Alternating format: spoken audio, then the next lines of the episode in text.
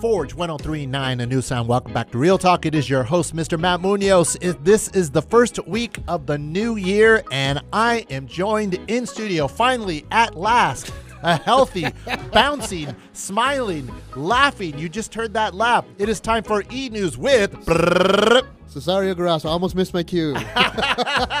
It's because you're all healthy. oh yeah, I can't. I'm, re- I'm ready to go. Ready to go. 2000, 2024. I know, man. It just kind of It flew by. Hey, next thing, I, I turned the corner. It's like a forklift turn. Like, whoa, whoa, whoa, hey, new year. I know, All I know, man. Well, let's see. We had uh, we had a great New Year's. Yep.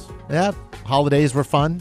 Yeah, they Yours? Were, I got a sinus infection. it was laid out for most of the Yeah. holidays. So it was green, but not like was it holly green or was it? It was it was weird because it's like that. I, I started getting the start of it on Sunday night uh, after on Christmas Eve. Mm-hmm. Christmas Day we went to the movies, but I was feeling a little a little lousy. Then Christmas, post Christmas. Uh, on the 26th, it was like forget about it. I was just in, in bed for the most part of the day. Um, then the rest of it was just recovering, and then going back, doing a couple lessons here and there when I felt better, and then all of a sudden, poof, it was just done. Water, vitamin C, rest. Yeah. That was it. They were talking about like uh, that there was the new COVID variant was causing a lot of respiratory stuff. But I mean, it seems Yeah. like there's a new variant every other month. They this keep this wasn't COVID. This was a, Yeah. this was just a regular sinus infection. I, we got the test, and we have we we have more tests than we know how to what to do with. We have so many stacks of tests, and and it was not you know it was just one of those things. Same thing with my uh, my bronchial thing that I had earlier Mm-hmm. uh, last month.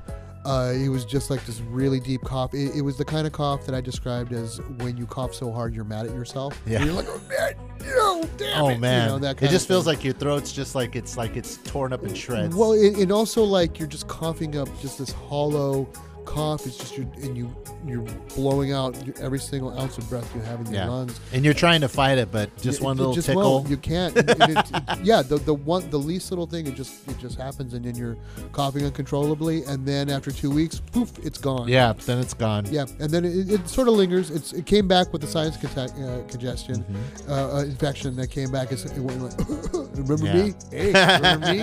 Like, oh, you son of a gun. But you're healthy and you're back. It's the Yes. new it's the new year. It's the first week of the year, and we're happy you're here. So uh, let's do kind Glad of like okay. So when I talked to you over the phone, Yep. it was right uh, right before the new year. That was the Yep. la- the last episode. You put out the lowdown. You talked Yep. about some things. You kind of put kind of little wrap on it. But Yeah. like uh, we we were gonna talk. We I know I mentioned in there. We'll kind of we'll kind of recount that. But you know what?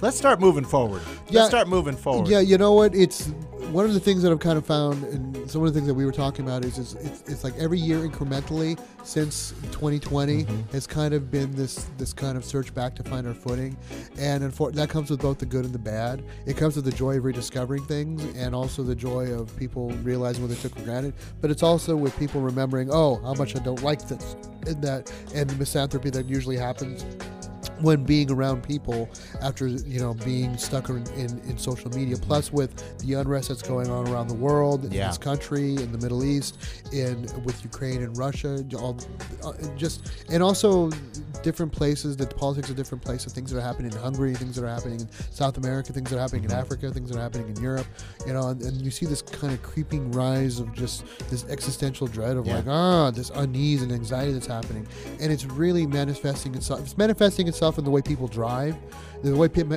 manifesting itself with, with the way people are yelling at each other and and just just random the way they treat random, random strangers the inconsideration by people discourtesy and just meanness and cruelty and just and, and they don't even realize i think people don't even realize they're doing it. They just find themselves just stressed uh, over everything that's happening and they're just taking out on the person next to them Yeah, you know, I was uh, one of the things. Thank you for that. One of the things that I that has been bothering me because I was I was just kind of having this anxiety Yep. as we were getting towards the end of the year. Was like, you know, I am so anxious to push myself to come up with new ideas to get new creative ideas and that's Yeah. not not only not only the creative uh, endeavors that you and i have with Mento Brew Right, and right. stuff that we do but just like as far as myself like need to start bringing some new ideas to the table because as we were, we were talking off air and we were talking about one example that local venues that are, are pre-booking their their schedules. They're filling up their schedules all the way to the end of the year. We haven't even started yet. So there's Yeah. no room for nothing new to come in. They're just like filling it up. Right. They're just filling it up with like not only acts. Uh, I mean, like for example, I don't think they're listening, but the Bakersfield Music Hall of Fame, which Right. is not even it's in it's Bakersfield Music Hall of Fame in title. Mm-hmm. Yet when you look at the acts that they're booking, they have nothing to do with the majority of them are tribute acts, and, and nothing against the tribute Yeah. acts or the shows. I- People I like that stuff. It's fun. Yeah, we I've been to I've been to a few of them, and they're fun, and Yeah. they're, and, and they serve their purpose. But what they did is they found their niche, and they they found something that works for them, and that they can sell to their members. But are they are they just are they just general. feeding it because they just expect it and then and these people are just are they like we're gonna try something new? I think let's try something new. Or they're just kind of settling. Are people in a is this is this are we in a settling mode? Absolutely, it's a very conservative way, and I don't mean this in a politically, but like in a literal sense. It's it's a very conservative way of, of thinking of how to conserve your success. It's like you, if you find that the, what you're doing is working, you keep doing it. And if people are willing to keep buying tickets to go see these shows, then they're just going to keep doing it. They're, and, and the, the thing that happens with uh, something that's with success is the eventual law of entropy and the law of diminishing returns. After a while, when you're doing the, the when you're doing a steady ride of what works, it does settle, mm-hmm. and then that settling part eventually turns into decay Yeah. because then nothing new is coming in. There's no evol- there's no innovation. There's no evolution. Mm-hmm. It's just like, hey, this is working. This is working. Hey, why are less people showing up to these shows? We're doing exactly what we've been doing. It's been working. And um, this isn't just Bakersfield Hall of mm-hmm. Fame, Music Hall of Fame. There, this is just across Yeah. the board with anybody. You know, and when you start doing with something that works, the tendency to kind of keep that that pattern going is very easy for me too. You know, just as a, as a working musician and as a, and as a teacher. Uh, sorry, I don't want to say teacher. uh, As a drum instructor, you know, uh, a private drum instructor, or even as a freelancer, it's really easy to try to like get settled in and go. I just want consistency because if there's one thing that we've kind of not had in the last few years, and especially this year coming up, is consistency. It's just always just, we always seem like we're just one step away from either, uh, oh, we're gonna have a recession. Oh, there's inflation. Everything's gonna, oh, you know, this and that and this guy, and I hate this guy, and I want this guy, but I hate this guy, and I love this guy, and I hate this guy, and I love, blah, blah, blah, and and then it's the it- election year. it's the election year, and all the and all of the the negativity and uh, unsettle unease and, and inconsistency and just instability that comes with all that stuff, r- i- im- impacted by.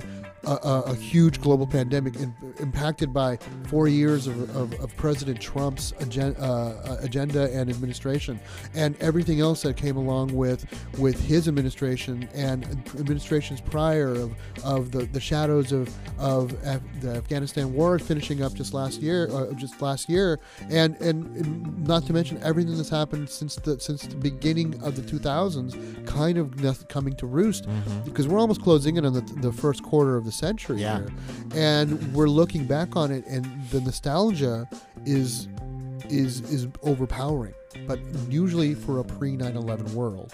You know, and it's it's really overpowering. '90s countries coming back, '90s R&B is coming back, mm-hmm. which is usually we have the 20 year rule, but now it's like the 30 year old yeah. because if the, the nobody really wants to go back to the mid 2000s unless you're an emo band, you know. Yeah. In which case, it's like, yeah, What'd you see what metal. Billy Billie Joe Armstrong from Green Day Yeah. said? Shouldn't we have waited at least another five years for the whole emo thing to you know? Because there's emo nights, and they were like, you know, remember the days? It's just like you know, it hasn't been that long. Well, that's the thing, though. It's a 20 year rule. It's a 20 year rule that happens. You know, it's like right in '88. What happened? '68 was happening.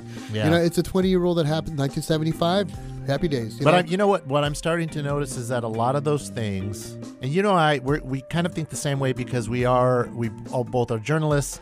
Yeah, we kind of think in those ways where we're always trying to keep track of what's going on out there, Yeah. and not only locally Yeah. but nationally and globally. Yeah. We'll see how it kind of affects each other and what Yeah. people are into because there's a lot of people that live in Bakersfield, but they're not necessarily into what Bakersfield is is providing as far as entertainment. No. They're like, we're out of town. Hey, that that's the right to do, and and from for the most part, I'm kind of like that too. You know, Yeah, you- you- I'm always yeah. looking at LA and the coast and stuff and see what's going Well, on. you, you've also had the the the uh, experience of actually having lived in LA, though, too. You Mm-hmm. Yeah. spent quite a bit of time in, in LA as well, so that kind of seeped into your culture, your own personal barometer of what, what culture is. When you have a lot of folks around here in, in Bakersfield that also have the same kind of Mm-hmm. uh, outlook, you know, there there there are people that live in Bakersfield, work in Bakersfield, they play in Bakersfield, their families from Bakersfield, they do stuff in Bakersfield. You know, they don't they may not like going to the movies, they may not like going to see shows, but it's very much a local Yeah. kind of point of view. And then you have other folks that they, you know, sometimes some of them like to go to the beach. Why? Because they've always gone to Pismo or they've always gone to Ventura. Mm-hmm. And then you have other folks that have a, a more, like a lot of uh, transplants that used to live in Southern California or Orange County, and they find themselves in Bakersfield for whatever reason, and then they're finding themselves going, "Wow, this is not what I expected this place to be." I they and for for better or for worse, course usually for better. They tend to they tend to acclimate themselves pretty pretty well around here. They go, "Wow, Bakersfield's not what I thought it was," but that doesn't mean I'm not going to enjoy myself going down to L.A. The mm-hmm. things that I like to do, I like going down to Joe's over in Burbank or whatever, Yeah. you know. And so they that's their thing. They find their happiness outside, Yeah. you know. Yeah, I think what I'm what I'm getting at is that I'm just anxious to try new things, and I think that's Yeah, what I'm. Bakersfield needs to do. I think it's not just us, but I think from what we're seeing is just like you know, it was just like I think it's when I looked at that Bakersfield Music Hall of Fame, like they already posted the Uh-huh. schedule like two months I ago for I 2024, and you're Yep. just like. Man, you haven't even had the chance for another act to I like like even come in, you know, and it's just like for example, when we do Village Fest and people want us wants us to start booking, you know, because I'm on the committee for Village Fest, full disclosure, and you know, as as much as we try to think of like the future, you just don't know what's going to happen. Sometimes something comes along, like because you want to have like heritage acts into Yeah. new acts. Yeah. So there's room for everybody because you know there's the clientele, the attendees want uh they want the stuff that they know, the the the bands that have been around, uh, to the new bands and the bands that are kind of right in the middle. Yeah. And there's those bands that kind of like need deserve to be put in front of people because they need to be discovered. Yeah, like Lupine, you know. Yeah, yeah, like that, uh, yeah. that's that's what happened with Hate Drugs, and now you see what ha- what's happening with Hate Drugs, Yeah. and now they're kind of you know they're kind of in a point in the life, but that's another story. If you Yeah. if you're wondering who Hate Drugs are, they're a great local band, Yes. and with a lot of talent, but you can tell that those young men are at points in their lives where they're kind of like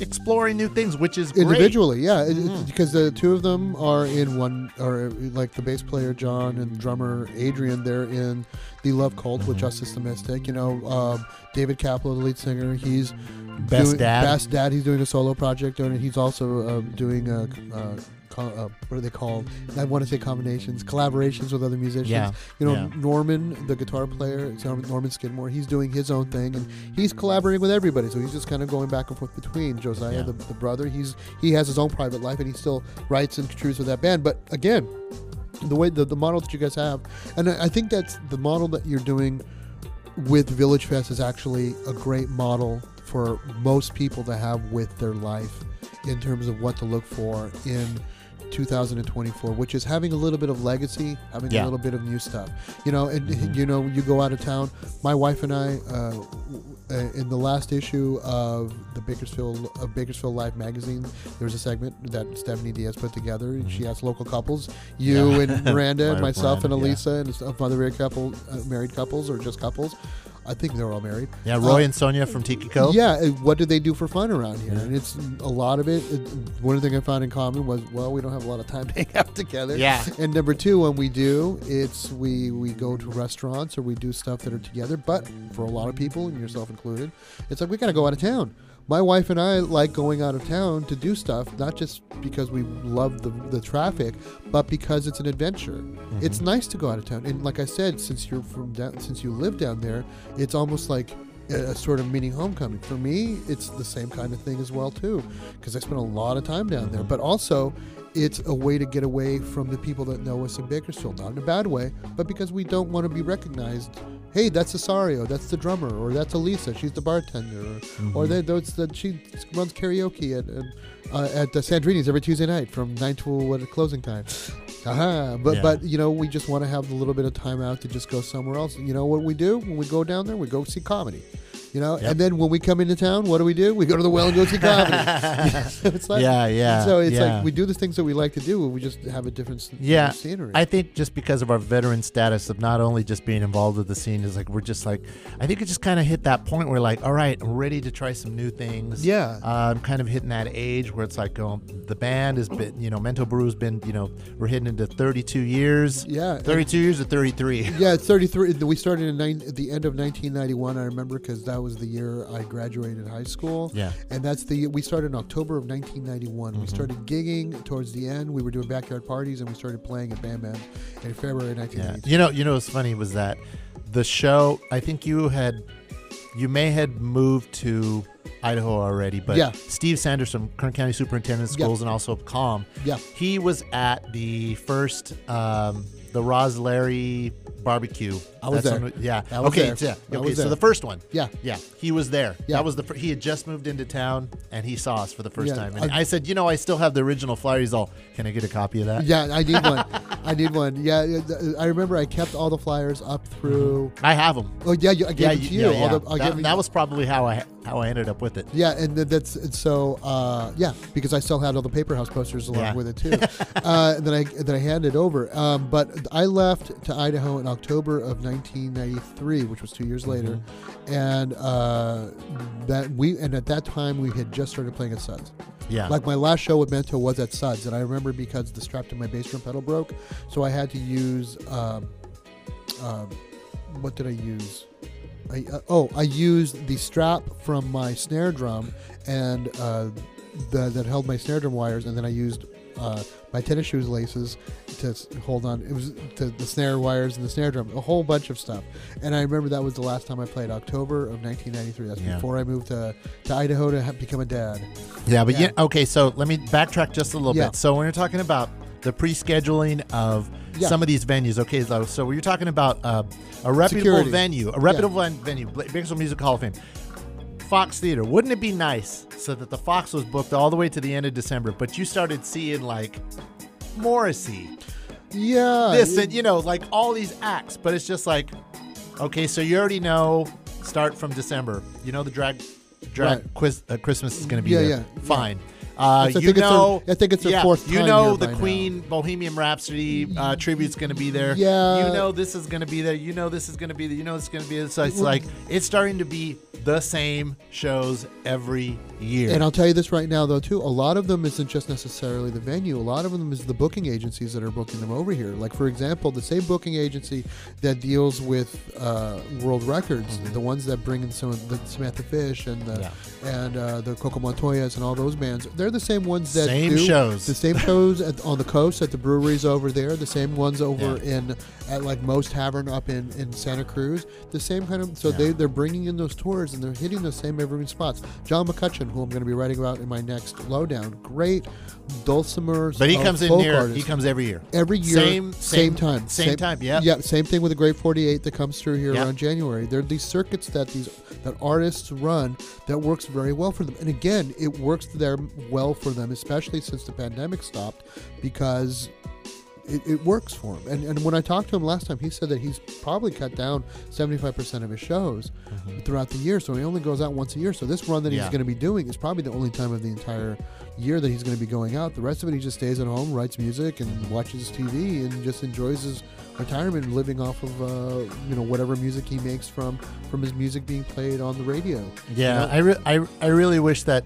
Okay, so Danny Lipko, rest in peace. Rest he in peace. Put in an effort to bring in some really good cutting edge acts. I mean, the fact that we had the Pixies, Yeah, he the, the Pixies came in his yeah, watch. and Primus Yeah. did the the 3D show here. Yep. And uh, you know, I mean, like even someone like Styx yeah. performed there. Yeah, yeah. So you're getting like even those those classic rock acts that are still really doing really good. I mean, like Steve Miller could play there. He did. But he, yeah, but but look how long it's been. Yeah, the, Steve Miller played actually a, a week before Primus, when Danny was still Yeah. running the place. And, and and what's ended up happening is, it's like a lot of these venues, they and a lot of not venues, but a lot of these acts, they have if they have a Central Valley gig or opening to fill, they're either going to pick Fresno or Bakersfield. That's that's the truth. Mm-hmm. Everybody, you're wondering why most bands don't show up in Bakersfield? It's because a lot of them pick Fresno. If they even pick well, Fresno at also all. I think it's a it's an attendance thing. That's like you don't Yeah. know. They're like, yeah, we'd love to go over there, but it's just like nobody goes. Well- Well, is there one thing is that Bakersfield loves comedy, so the stand-up comedians do really well. Yeah, but not all- not all the time because Kathy Madigan, for example, she was booked over here a few Mm-hmm. years ago, and she backed out at the last second. Ticket sales were just not there. You know, Wow. and, but and the thing about Bakersfield that stresses people out is because it's such a last minute town that we don't buy pre-sales. We like to go out the day Mm-hmm. Yeah. of and buying the ticket. You know, we pay a little bit more. Eh, so what? Unless, unless you're a big name banda that can sell out the Mechanics Theater Or or, the arena over and over and over and over. I mean, there's there's a story right there. Is the fact that that the Latin music genre has probably kept Who's- the economy, Bakersfield economy up, Yeah, and who's that? especially last year. Who's the, who's that? Uh, the, the the artist that just sold out the Rabobank Arena, record time. He's playing in July. Oh, I can't remember his name. He played last year and it almost stopped traffic downtown. Uh, he, he does corridos. He's really popular, young young artist. I know. Okay, I, I can see him in I can see him in your head in my head, but I just like okay, so and but it wasn't Bad Bunny. Who Bad Bunny No, did it perform here. it wasn't Bad Yeah, Bunny. It wasn't Bad Bunny, but yes, those artists. I mean, you've had like Banda MS, um, Grupo Firme. All those groups have performed here. Sellout. I mean, I remember Mana when Mana finally came to Bakersfield. Oh, yeah. they had the quickest sellout. Peso Pluma. Yeah, Peso Pluma. That's, That's, the guy. Right. Yeah. So. Oh, my so, gosh. I mean, driving downtown. You know, check it out. Peso Pluma, they wanted to make sure that that thing that was the most money made in the history of Mechanics Arena. Mm-hmm. Yep. Every we're talking about concessions, everything, the Yep. most money. That they even pulled the media passes. Yeah. They pulled the media passes. We had tickets. They're like, nope, sorry, we're taking them back. Yep, yep. They, they and because it's the popularity of it. I mean, drive. I remember driving downtown. I was playing a show the same night as as the concert. The last time he was here, and it was. It it was like we, we might as well have been driving to the Hollywood Yeah. Bowl during like the Cure concert. It's like there were people on Truxtun Avenue all the way almost to California selling bootleg T-shirts. Yeah, yeah, Peso you know, Pluma. you know That's funny. the, that- the hot the- dog carts all through Truxtun. Peso Pluma is so the popular with the, even with Yeah. young young kids that when okay so when we recorded the Christmas album downtown we Yep. brought in the kids from uh, uh, Fremont Elementary third graders. First thing I asked them because they were all like, "Wow, we're in a recording studio." I said, well, "What's your favorite artist?" First thing they said started with one kid, Peso Pluma, and I was just like, "Wow, Wow. Peso Pluma." Went down the list, Peso Pluma, Peso Pluma. They all love Peso Pluma, Yep. and I was just like, "Okay, that's what's happening, man. Yep. That's that's that, that's like the." Um, I mean, It used to be Dr. dated, but it's like yeah, it used to be Britney, used to be Britney Spears, used to be Snoop Dogg, it used to be Dr. Dre, Like yeah, I'm like, whoa, man, these are the kids that know these these are the tastemakers. And you know what? The, the, his songs, they're they're pop songs. Yeah. They're pop songs. They're Yeah. corridos. I mean, they're straight up corridos. You know, some of them, well, a, a lot of the ones that I heard actually. But you know, a lot of them were just regular old pop songs, just sung in Spanish. You know, with Yeah, well, he was he was on uh, he was on uh, Jimmy Fallon. You know, yeah. He's on Jimmy Fallon. So that goes to show you. So I mean, I'm like, let me see. What am I excited to see? I got tickets for Bad Religion, Social Distortion. I They're still kicking off the. You know, Still Bakersfield is notorious for being the kickoff. So Yeah, yeah. you know, uh, well, Paramore did. They kicked off their tour here. did. Nine Nine Inch Inch- Nails. And which thank you, Nine Inch Nails. Thank you, Paramore. Thank Yep. you, Social Yep. D, Bad Religion. Just, Yep. I hopefully you have. You're not coming over here just to shake off the spider webs. That's exactly what they're doing, and I wouldn't. And a lot of them wouldn't be surprised if they actually use the uh, arena itself or the convention center itself as a way to practice for their upcoming tour. Yeah. Because uh, uh, for anybody that doesn't, for any listeners that don't really know, the Robo, well, the mechanics, rented out. It's Yeah. they rent it out. A lot of uh, acts, especially if they're based in LA. La- Lana Del Rey, Lana Del Rey was in town. A lot of people didn't know. Foo Fighters were doing the same thing. Yeah. They- It's because it's the, the cheapest way for them. Juanes, Juanes, uh, Juanes did his when he performed here. Yes. The last, the last day of his rehearsal, Yes. he did like a two weeks of rehearsals. Yes.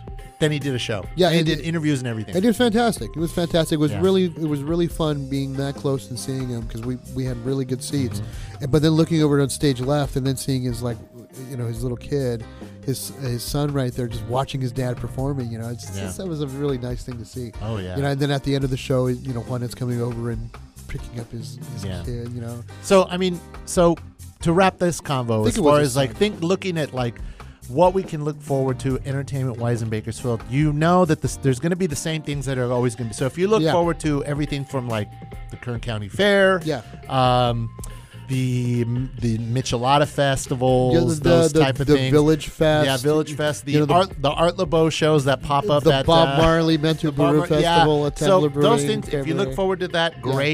And and thank you for supporting those because you know if we're involved in it, thank Yeah. you for coming out to Thank you. support it. We love our fans. we do. Uh, but also, it's just like it would be really great to see just some more chances taken, and I think it has to do with a lot with with the marketing. Yeah. The the marketing departments of some of these venues, they don't really reach out to bring people in.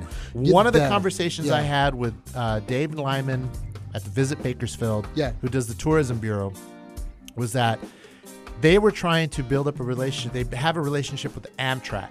We were like, okay, so listen, you can come, you use the Amtrak, you can come over here and stay at the Marriott, you can go to a show. Right. They were just trying to lure people into Bakersfield, and a lot of things weren't working. So marketing is super duper important, and it's one of those things where you really have to come correct. You have to come up with new ideas. Yeah. You have to have like these these bonuses, these little these little uh, things that are going to be like, well, if you stay over here, you can have lunch. We'll give you some a free dinner, and make it exciting. And and one of the things that I found out from the difference between a lot of local venues and a lot of local acts and more out of town acts, or even and or or less savvy, I should say, because this this does happen down. This does happen on with some flyers. It's like if you you we have to understand as artists and as performing artists that a lot of times when we're being hired to perform at a venue, it's because they want us not just to entertain the people that are there. It's because they want to us to help bring people in Yeah. for a lot of musicians, that's like, well, that's not my job. They are promoters to do that. That's true. Mm-hmm. But also think of it from the point of view is that you're helping people know that you're playing somewhere. And sometimes that can be the worst of this. But, you know, if there's a poster out there and Yeah. there's a picture of a, of, of a band, and the person, like, say, for example, I go to uh, Roosters, and there's a picture of a band playing there on Friday, or there's a logo of a band playing Friday. I don't know what kind of music it is. I don't know who they are. I don't even know what they look like. What am I going to expect by them? What is drawing me to come here and go see them, other than the name and the fact that they're and the, the name of the venue that's going on over there? And I think what a lot of us have to do is that the game's changed. We we have more options in our phone to let us know who people are than we've ever had before. Yeah. Some people use the QR codes on flyers so that way when you scan it with your phone it gives you video of who the Yeah. band is it shows mi- Get 'em videos excited. gets Get them 'em excited. and excited. so then you see and so now you have an idea of who it is that's going to be there now all of a sudden okay i can decide whether or not i want to see that because when you're talking about a lot of people trying to figure out what to do on a friday night unless you're a venue where you kind of know what to expect on any given night like the well what are you going to do comedy that's it okay, it's gonna be funny. Let's go. You know, most time, most of the time, was people getting a babysitter. Uh, you know, getting in the car, finding. You know, if you're going downtown, finding parking. You know, settling in, trying to find a seat. Air protection, ear protection. Is it going to be too loud? Is it something that I want to see? Is it something that I want to listen to? Is it something that I'm going to pay five dollars to come in and then only be disappointed and leave and then be angry because I paid five bucks or ten bucks or twenty bucks if I'm with other people? You know, it's just going to be one of those things. Is there Yeah. food served? Ba- Is the food ba- good? bands don't be afraid to be shameless self promoters Yeah. because you want to share you want to share share things even like when I promote Mento shows you know Yeah. not, sorry to, to bring us in it because it's just like we've been doing it for so long and like I want to support other groups and I wish that they would kind of like hopefully take take some cues Yeah. from us because you say well, we always hear about Mento well you know why it's because we have to constantly you know when you use social networking you know that you can sometimes d- doesn't mean that you're getting viewed Yeah, absolutely. you know, you can spend all those money on all those ads. There's such thing as shadow banning. yeah. So there um, fa- Facebook and Instagram, sometimes they will shadow ban you, and you'll say, "That's always say." Did you anybody see my ad? Anybody see my ad? Right. And they're like, "No, I didn't see it." Well, you also have to remember you have to follow these artists. Yep. So you And- want to find out what's going on? Just kind of do your own research as as as uh, as patrons, as Yeah. people who are looking for entertainment. Yeah, go yeah. out there and, and find it and support them. But the artists, the bands, the the solo artists, whatever, Yeah, whatever of- you do, and- comedians. and think of your and think of it less as shameless self promotion and more of doing people a favor, letting them know what you're Mm-hmm. Doing. Imagine like whatever it is, music you're creating or comedy that you're doing or whatever it is that you're performing or putting out into the world. The world's better for Mm-hmm. it, and you're letting people know about it. And the more people, the more the clearer you are of what it is. It, the more people will be appreciative of it. And there is such a thing as no promotion, promotion, Mm-hmm. word of mouth, and that works really well if you're a Deke Dickerson, you know, or if you're coming in for a secret show somewhere and you don't really want to let people know. Rolling Stones playing at the Echo without promoting anything at the Mm-hmm. last minute with nobody knowing, and then selling the place out within 15 minutes. Yeah. That's a great example of it. But if nobody outside of your circle of friends knows who you are, and you're playing in someplace that's in, in the, the is kind of wanting to see whether or not you're going to bring in people, you got to let people know. And the thing is, it's the and I'll say this from experience: the more people you play in front of, the funner it is. And there are going to be times where you just play and people show up because you're that good. And yeah, that's that's work that works awesome for you. But as um, as Matt and I will tell you, is that there are plenty of times where you might be in a pretty popular group and you will be playing in front of pe- in front of an empty house. That happens sometimes. Yeah. So and then what do you do when that happens? You realize how difficult that is. And Mm-hmm. so the next times it's like you want to figure out how do I make it so that way every time we play we at least have a base number of people, even if it's not exactly the same fans we have. QR codes, descriptions, descriptors, getting in touch with uh, Gina Galley at Bakersfield Live Music, or getting in touch with me at the Bakersfield Californian, or getting in touch with Yeah, you find know, find out what work find out what works for you because if Yeah. like for example, if you go to the Bakersfield Live Music, that Gina, uh, she has that. But you know, if you look at it, it's people of a certain age that go to that, and if Yeah. and there's a lot of people that don't like Facebook, so they're like, I don't even Yeah, use Facebook. it- yeah. A lot of young bands, they don't even Facebook. We Yeah, they're- they're we are on Instagram. Yeah. So find out what works for you Exactly. and and and do it that way. But but everybody who's out there who's just music fans like Gina who are doing it, thank you so much for Yeah. doing that because yeah, it makes makes it a little easier on Yeah, us. And and- now hopefully it's effective. You yeah, know. and one other thing too, if you are on Instagram and you are promoting and stuff like that, and that's a good call. If that's working for you, be specific about the details of what Mm-hmm. are going on. If you write down Jason and Jason and Greg this week, this place, that's it, and no other details. It's like what time, what's the address. You know, that's main things. Name the venue. Like I remember seeing pictures uh, of, of, of a gig. I'm not going to say what gig it is, but it was a very very big gig, and it was packed out. But again, this is the, the no the no publicity publicity. They put the name of who was performing. They put the name of the place where they were playing, but they didn't put the time. oh, They didn't put the address. They didn't even put the date. so it's kind of like, well, how do we know anything about it? Well, I guess we got to look for it.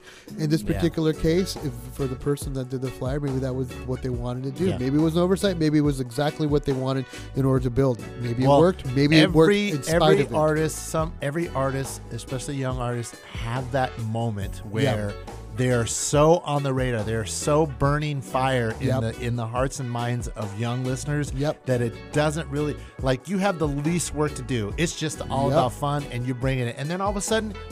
It, it stops. Yeah. It, it, it, it stops for uh, for all artists. It doesn't Yeah. matter who you are. Yeah. Every artist go to the top. I was reading this article. They were talking about artists in the 80s like Bob Geldof, Boomtown Rats. How many number ones they had? And then he goes, all of a sudden, somebody else came in and it was over. Yep. And it was like, wow, that's it. That's Like, it. That's it. Yeah. We're okay. So now what do we do? So then he started getting into philanthropy and doing, Yeah. doing all that thing uh, with uh, Live Aid. Yep. But he's like, ah, we still put out some music, but it's just like, you know, uh, pe- people. Three words. on. Three words. Dexy's Midnight Runners. Yeah, you know? exactly. So it's yeah. like he's like, yeah, I was going. I was had to go to the office. I had to go to the o- show up, and people like I walk in the office, and people are singing "Come, On, Ellie," and he's like, Yep. that I didn't dig. Yeah, and, and, and this is true. And, Hey, Casey Niccoli told me she goes, you know, she's the the girl, she's the classic girl, uh, Jen Perry. Farrell, and Yep. she's all, yeah. I'm in the office, and you know, one of my coworkers, I hear "Classic Girl" being played, and she's like, "Really? Am I gonna have to deal with this all the time?" yeah, yeah. It, it- but but also, Casey Niccoli did something very smart. She Yeah. start, she directed the video for that song. Yeah. and she also was doing stuff behind the scenes too. And this is what. What- she went back to school. Yeah, she's she did. back- she's still in film. yeah, and, th- th- that's the Yeah. thing that a lot of a lot of musicians and a lot of artists and a lot of performers don't. I think don't really see, uh, at least at first, is that like let's say using artists as an example, using actors as an example. There are actors that just want to be stars, right? And they're doing whatever it takes, and sometimes they'll do whatever they need to do in order to become a superstar, uh, a movie star. But then outside of that, there's also the next level. There are ones that want to be actors. They're the ones that do the acting on stage. They do community theater. They do outside Yeah. theater. They do commercials. Whatever it takes. They love acting. They love the craft. Yeah. Then there are people that don't really care about the craft, but they work. They're character actors. They're like, oh, I kind of like acting. Maybe I even love acting, but I don't really care about being a star. I just like the money. Yeah. And so they just keep doing it because, and they keep getting hired because they've got an interesting face. And Yeah. then there are ones that don't really care about any of it. They just do the extra work. You know, they get paid a hundred bucks. They get you know they get to eat for a day. They get and they're a zombie on The Walking Dead, or you know when it was still being aired, or you know they're on Oh, like still. whatever. Oh, yeah, my God. How many Walking Deads are I there? think the I wonder one- what the residuals are there. Yeah, uh, for Robert Kirkman, probably quite a bit. But uh, but I, don't- I don't. I think the only one now is that guy. Um, is the guy with the what's With his the name? crossbow. Crossbow. um, yeah, yeah, that one. The one I in used Blade to watch 2. that show. I used yeah. to watch that So, but I th- Walking Dead proper, it's kind of like the Law and Order. It's done. But all the other ones, I think uh, Lloyd Reedus, whatever character his name Yeah. was, I forgot. But anyways, uh, but yeah, so they're just actors. So Yeah. they just get paid for a day, and that's well, all they do. well, do. I think what happened is now that th- like Hollywood has shown its vulnerability, like Right. the Hollywood dream is kind of over. The Yeah. classic, the way we, you know, Yeah. moved to LA, boom, boom, boom, all that stuff. The whole La La La, La La Land, Right. Was that that was it? That's it. Yeah, it's That's it. It's not. That's not happening anymore.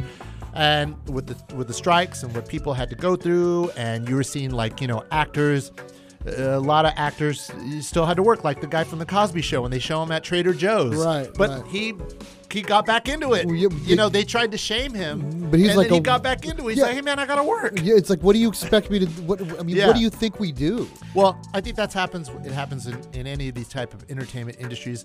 Now it's okay if you have to have another job to go, and then you could still every once in a while you might score a contract. But like, I was listening to a podcast. The podcast was talking about Time Right. Crisis with Yeah, yeah, Ezra yeah. Koenig, and they were talking about songs, artists from this particular time. Karyn White, who did stuff with Jeff Lorber, jazz Uh-huh. artist Jeff Lorber. Then she had I'm Not Your Superwoman. She Right, had all right. these songs in the 80s. Well, she left the entertainment industry, went to real estate school. Now she's selling real estate, making more money. And then, then and She came back and did, did an album, Right. but went back to selling real estate. and that's one of the things that I think a lot of a lot of music careers Mm-hmm. that and a lot of people just in, in the show business in general, especially especially you know it's it's littered. In fact, more so with stories of people that that had their shot or that were working, or even if they weren't successful, there are more stories of people that weren't successful that decided to kind of put it, uh, you know, put it, you know, hang the coat up and then just go straight and then go back to work than there are of those that actually have had a little bit of success and then gave it up. And there are much less stories, even of those that had success and didn't give it up and kept going yeah. because it's just it's just it's a big old pyramid and the thing about it is it's not about i don't know how to put it? At the older i'm getting the less i'm seeing it less about failed dreams and more about what it takes to survive. Mhm. and if you have if you have a compelling need to make art then it, success is defined only by what you allow it to be if your idea of success is becoming a huge artist where you have galleries in your name and selling pieces for millions of dollars, that's probably not going to happen when you're alive. If you were even known, known at all, Mhm. it's probably just being able to sell something here and there. But realistically, it's like that need to compel art does not need that definition of success to, to exist. You could be just as easily making art and selling to friends of yours and just doing art for yourself and enjoying it. And that could be your definition of success. I am not suggesting that should be your definition of success. I'm saying you could totally say that. My definition of success is make being able to make a living doing Yeah. playing music, teaching music, writing about music, writing about movies, writing about Magic the Gathering, writing about comic books, and buying them and having fun with them, having playing music with friends of Coming mine. On Real Talk with coming on, on, on a new sound at 103.9 uh, and and you know these are wonderful things and that to me is what I want to continue doing in, in 2024 but what's happening in 2025 I don't know. And that's the one thing that I think that's differing from years prior which is that now that I'm 50 is that I don't know what's going to be happening and I don't really know if this is my last year or not. And so all I can do is just put stuff into retirement and then and then just kind of plan ahead and just one step at a time. And that's why I think that when you're planning ahead to the end of the year, like a lot of these venues are doing, it's like you're putting stuff so that way you don't have to worry about Yeah. it. But then what ends up happening is you do have to worry about it because things change at a moment's notice. And so you might you can't depend on those kinds of plans. And I think that venues once they kind of write stuff all the way towards the end of the end of the year, it's like if they don't think about what's happening on the second month, the second week of February, then that second week of February isn't going to be booked. I think that's what they're afraid of. Yeah. And so they just try to, to, to kind of work on stuff, get the, the as much as possible done. understaffed. Understaffed. Yeah, understaffed. So like you have some, true. you have somebody who's just like, well, we're just gonna l- let me look at last year's schedule and start checking in with everybody. I mean, I'm getting hit up for for New Year's Eve already, and we just played New Year's Eve. Yeah. and I'm like, you know what? Um, why don't we wait? Or like people who want to book.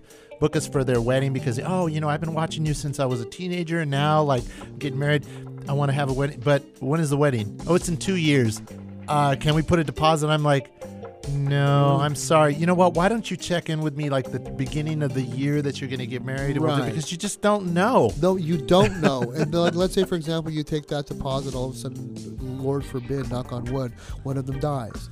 You know, or you know, one of them has to gets a job opportunity in in Yeah, Japan. well, we're doing we're doing a, a makeup wedding for a couple that was supposed to get married in 20 in 2020. Right. And now it's 2023 and they're finally it's 2024 and they're finally going to be able to get married. right. You know, and, and so now now we can talk to positive. now we can talk to positive because you know the world's back to it. Yeah. But but I, I guess the only thing that we can that, that I can really do, my wife and I can really do, is just kind of we have the plans that we have, and then but also try to plan ahead to, to, to see what we can afford mm-hmm. to, to Yeah. do outside of it.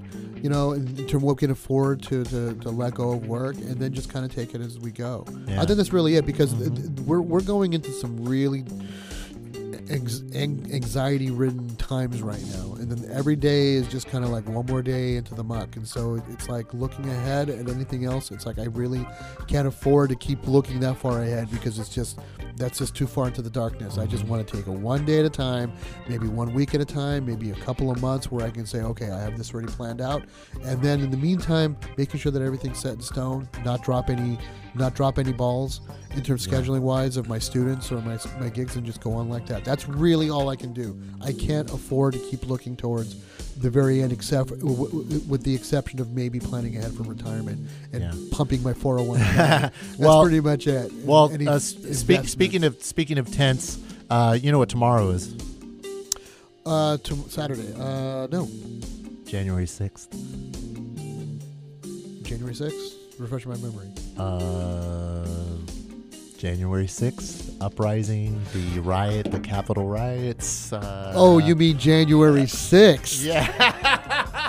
The failed soft coup Yeah. that happened over at. Yeah. oh. yeah, that's. Oh yeah. my gosh, yeah. That's Happy a- anniversary, losers. Uh, yeah, you you you didn't have your chance and you still blew it. You Oh, blew it anyway. God. Uh, okay, so real quick, let's talk about what we watched over the holidays. We're just gonna kind of go do Yeah. something real quick, and then next week, Ned. So we did our catch up. We're Yeah. talking about going into the year. Yeah. We'll revisit this at the end of the year and see how Absolutely. it happens. Okay, Okay. but right now, okay. So I watched, um, I watched three films. Right. I watched. Uh, okay, well, first of all, I finally saw Barbie. Okay. I liked it. Yeah. Didn't love it. Yeah. Uh, it was it was cool. I love the message. Uh, I just it just didn't really grab me. I think maybe I was just kind of overwhelmed by all the Barbie stuff that happened. Right. But I thought it was great acting. I love the people in it. Thought it was a lot of fun. But my daughter, who grew up loving Barbie, she says I turned it off after 20 minutes. It kind of drove her crazy. But she was also a little. She was also a little little girl when she when she was all into Barbies. Right. So watch Barbie. Okay. Um, watch The Holdover. Have you seen it? The holdover. Paul oh, the, Giamatti. Paul, the one in, uh, where he's the professor in college. Yes. I yeah. Start. Yep.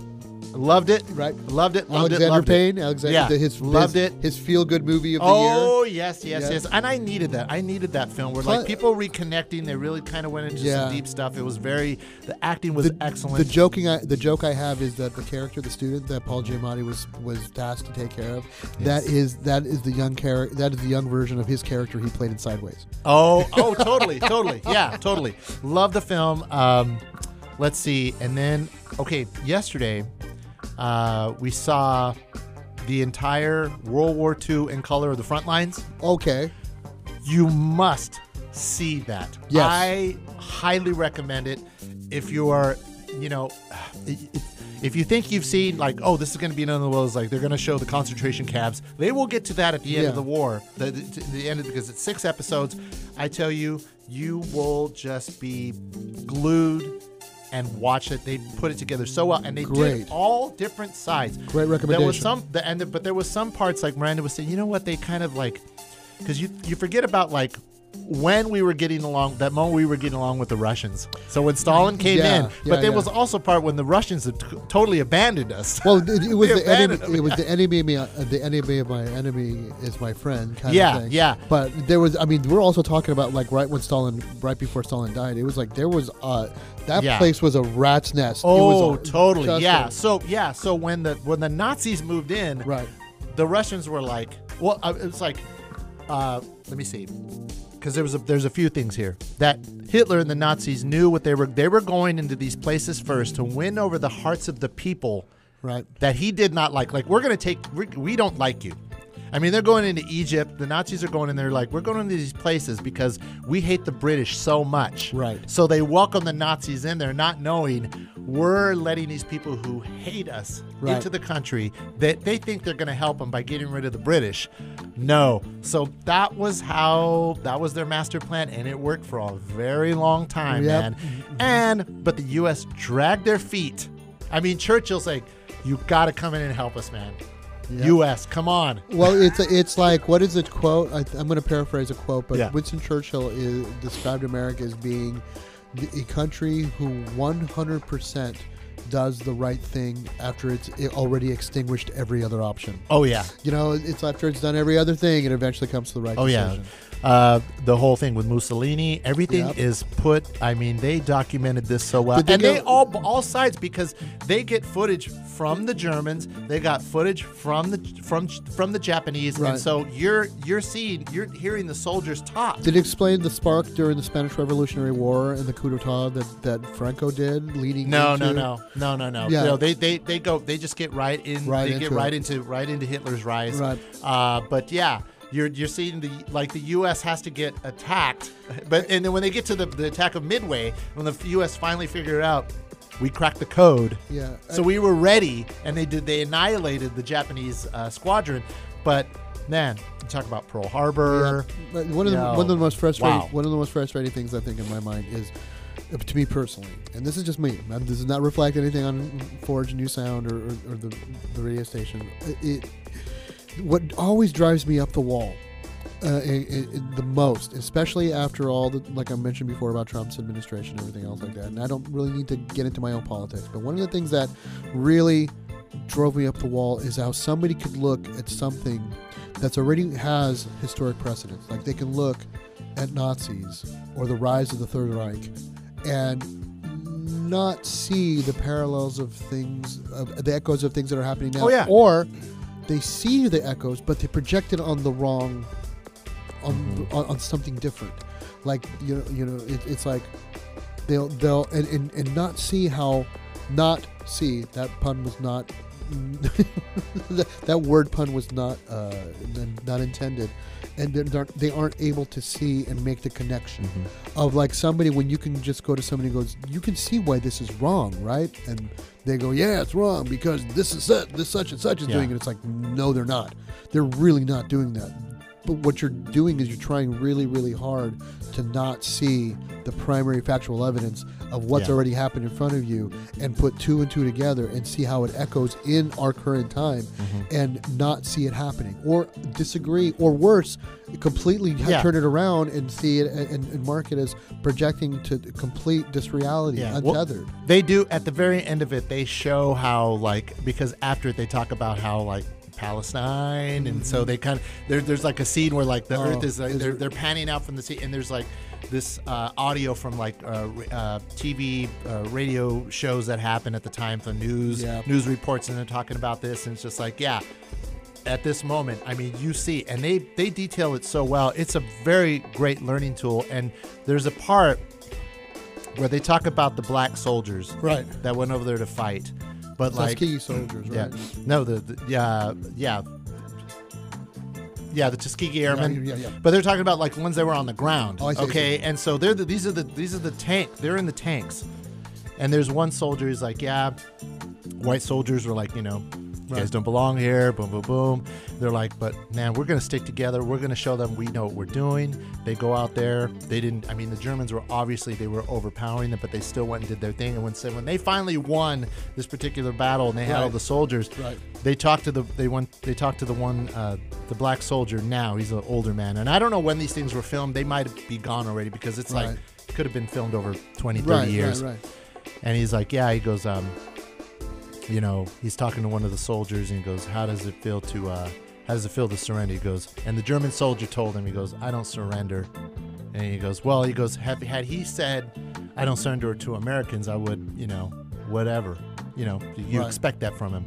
But he says, I don't surrender to no Right. N word. And he goes, and the black soldier goes, with that, I slapped him across the face. and I was like, yeah. But it's just like, you know, they talk about that, and you think it made me think about like this thing with Kanye West. Like some of the yeah. missteps that he said about like Hitler and all them, like Yeah, that put a real. he needs to watch it. uh, He needs to watch this. It's like, no, man, you would be dead. there's a there's a line in the boys in the boat, the George Clooney movie that he did about. So you saw that? yeah, I did. So so uh, there's a line, and you know that movie is really well made, old school, like uh, old school. You know, sports movie. You know, and, and it's about the, the, the, the Seattle College junior varsity uh, rowing team. You know, competing in the Olympics, and they're walking up during the uh, Olympics induction ceremony there in Berlin, and Jesse Owens is there, and one of the team members turns around and he's all, "Hey, you're Jesse Owens, right?" I'm paraphrasing, and he's, "Well, yep, that's me," and he says, "Oh, so you're here to give a to show uh, Hitler the what we were made out of, right? Give him the old one too," and he's all, "Nope." He's all, "So who are you doing it? Who are you doing it for?" And he's all, "Doing it to show the people back home." You know, and that was Yeah. it. And that and, and in a movie of all white actors, in a in a story about all white rowers in Seattle, Washington, the Pacific Northwest.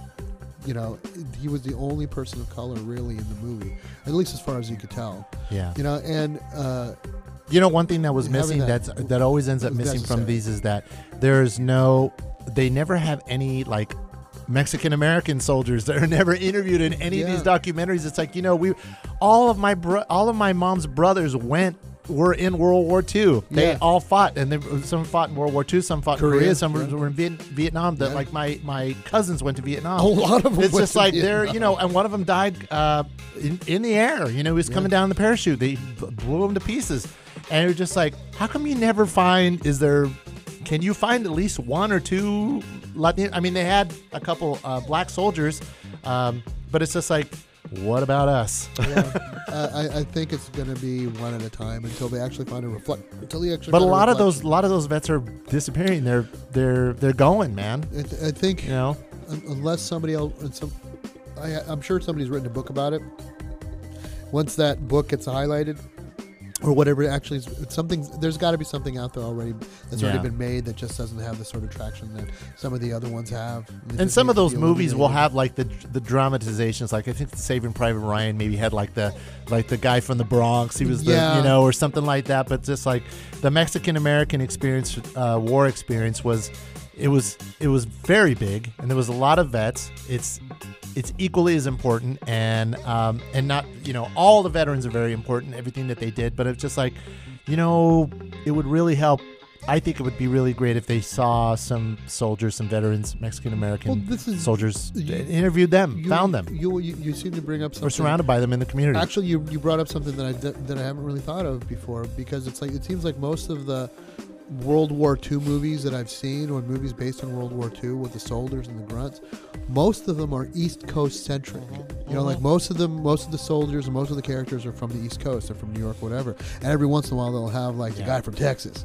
You know, it's like, oh, that's Texas Jim, Yeah. or that's or that's California Robbie. You know, it's like Yeah. they're, but it's like My mom was a Rosie the Riveter. She worked in the shipyards. oh, I And imagine. so I could totally imagine mom Yeah, and that. so it's just like you know, I think some of the, these stories need to be told too. you Absolutely. know? Well, no, know, in documentaries or in films. Hey, you know, and if and if there there are movie studios, award-winning movie studios, and movie. Uh, sorry, there are award-winning movie makers in Mm-hmm. Bakersfield proper that could probably take up the take up the mantle and Yeah. see if they could do something. yeah, they don't always have to be about cholo stuff. No, no, they don't have to be. But the, the, We need some more stand and deliver films. You know what I mean? Like well- all those films that you know they have maybe a cholo figure in it, but come on, Well, I want to have enough cholo movies. I want to see how many like people, how many, how many people from Delano, or how many people from Yeah.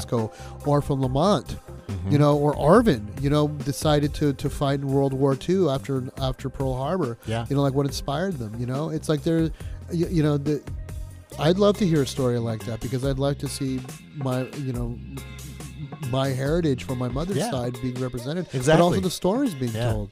You know, because th- th- there's there's a huge unknown story. and we need it. We need Yeah. it in the country because it's like one thing you learn about watching these documentaries is like how everybody stuck together. Yep. But there are those voids in the storytelling.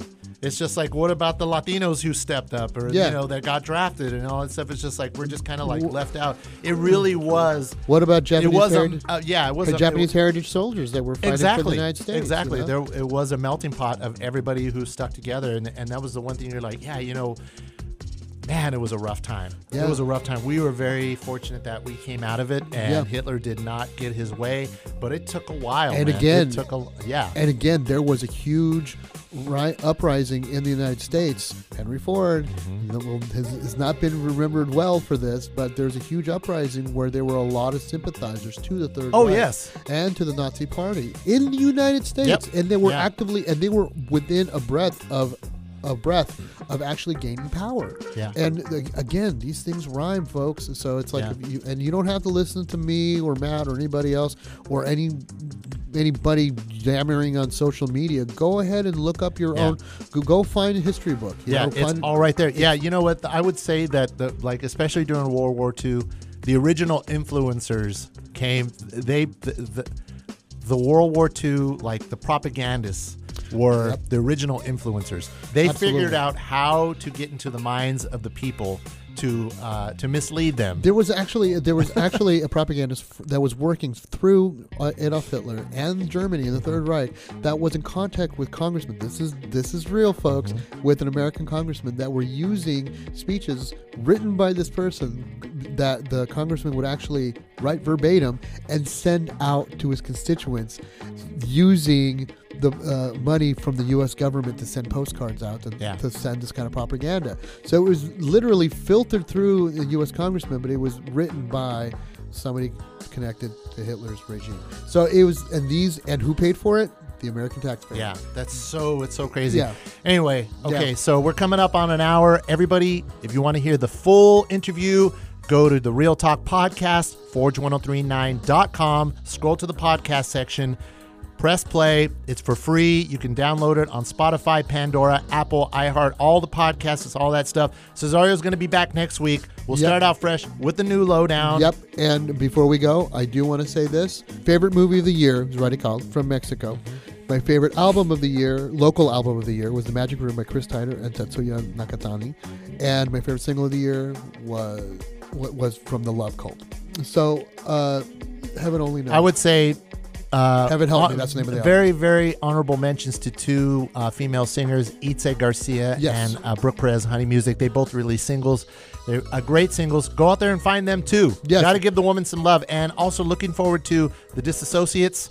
Uh, they're a local band, Bakersfield Ties, members of the band Opera. Yep. And also female singer Bree. Yep. Uh, we're going to have them on the show real soon. Very That's good. why. Yes. And, I'm, and I'm hoping that Hollywood continues to make movies that doesn't have scripts or dialogue that feel and sound like it was written by AI.